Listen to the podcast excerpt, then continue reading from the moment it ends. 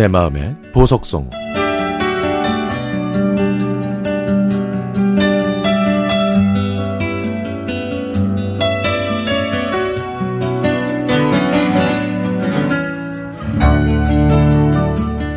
얼마 전에 시부모님을 찾아뵙고 돌아오다가 하늘에 계신 외할머니가 생각나서 남편과 외할머니와의 추억을 얘기했습니다. 제가 어렸을 때 부모님이 맞벌이를 하셨기 때문에 근처에 사셨던 외할머니가 저를 키워 주셨거든요.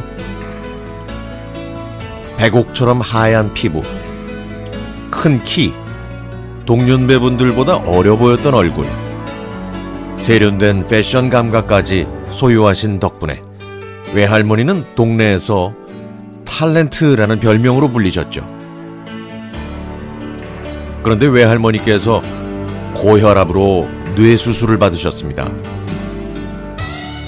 다행히 회복하셔서 가족들 모두 안도의 한숨을 쉬었는데 얼마 지나지 않아 이번에는 또 알츠하이머 병을 앓으셨습니다.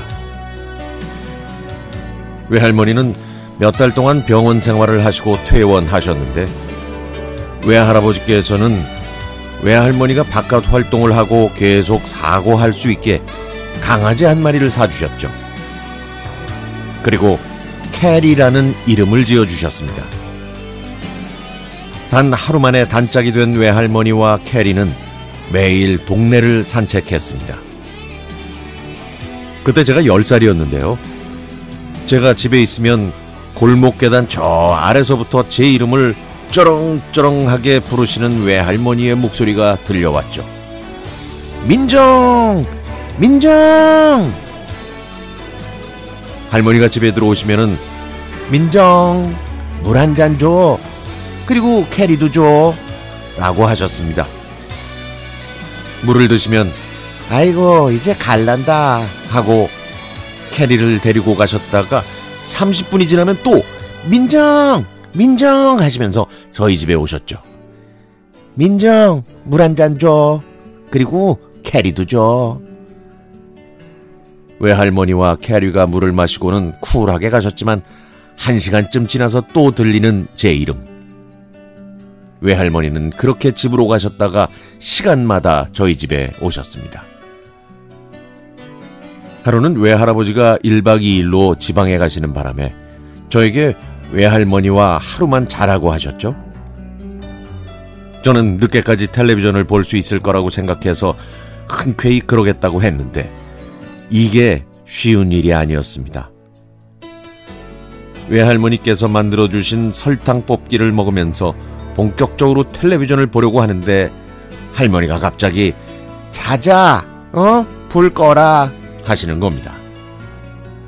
8시밖에 안 됐는데 왜 벌써 자냐고 투정을 부렸지만 외할머니는 밤에는 자야 한다며 무작정 불을 끄라고 하셨죠.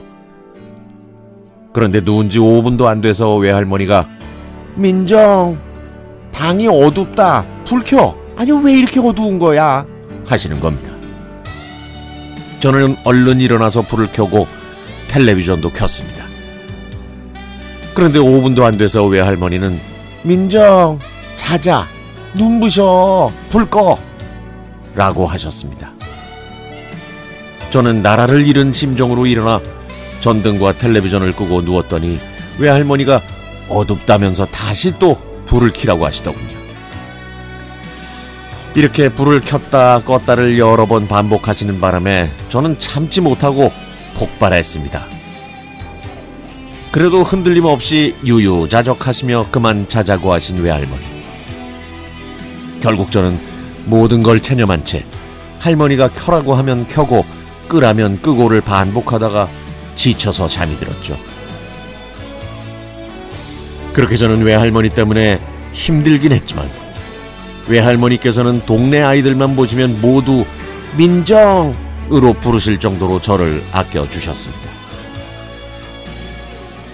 외할머니는 그 후에 다른 병으로 병원에 오래 계시다가 돌아가셨는데요. 그래서 할머니 얘기만 나오면 외할머니가 많이 생각나고 그립습니다. 오늘은 이상하게 트로트를 좋아하셨던 외할머니가 유일하게 좋아하셨던 팝송을 듣고 싶네요.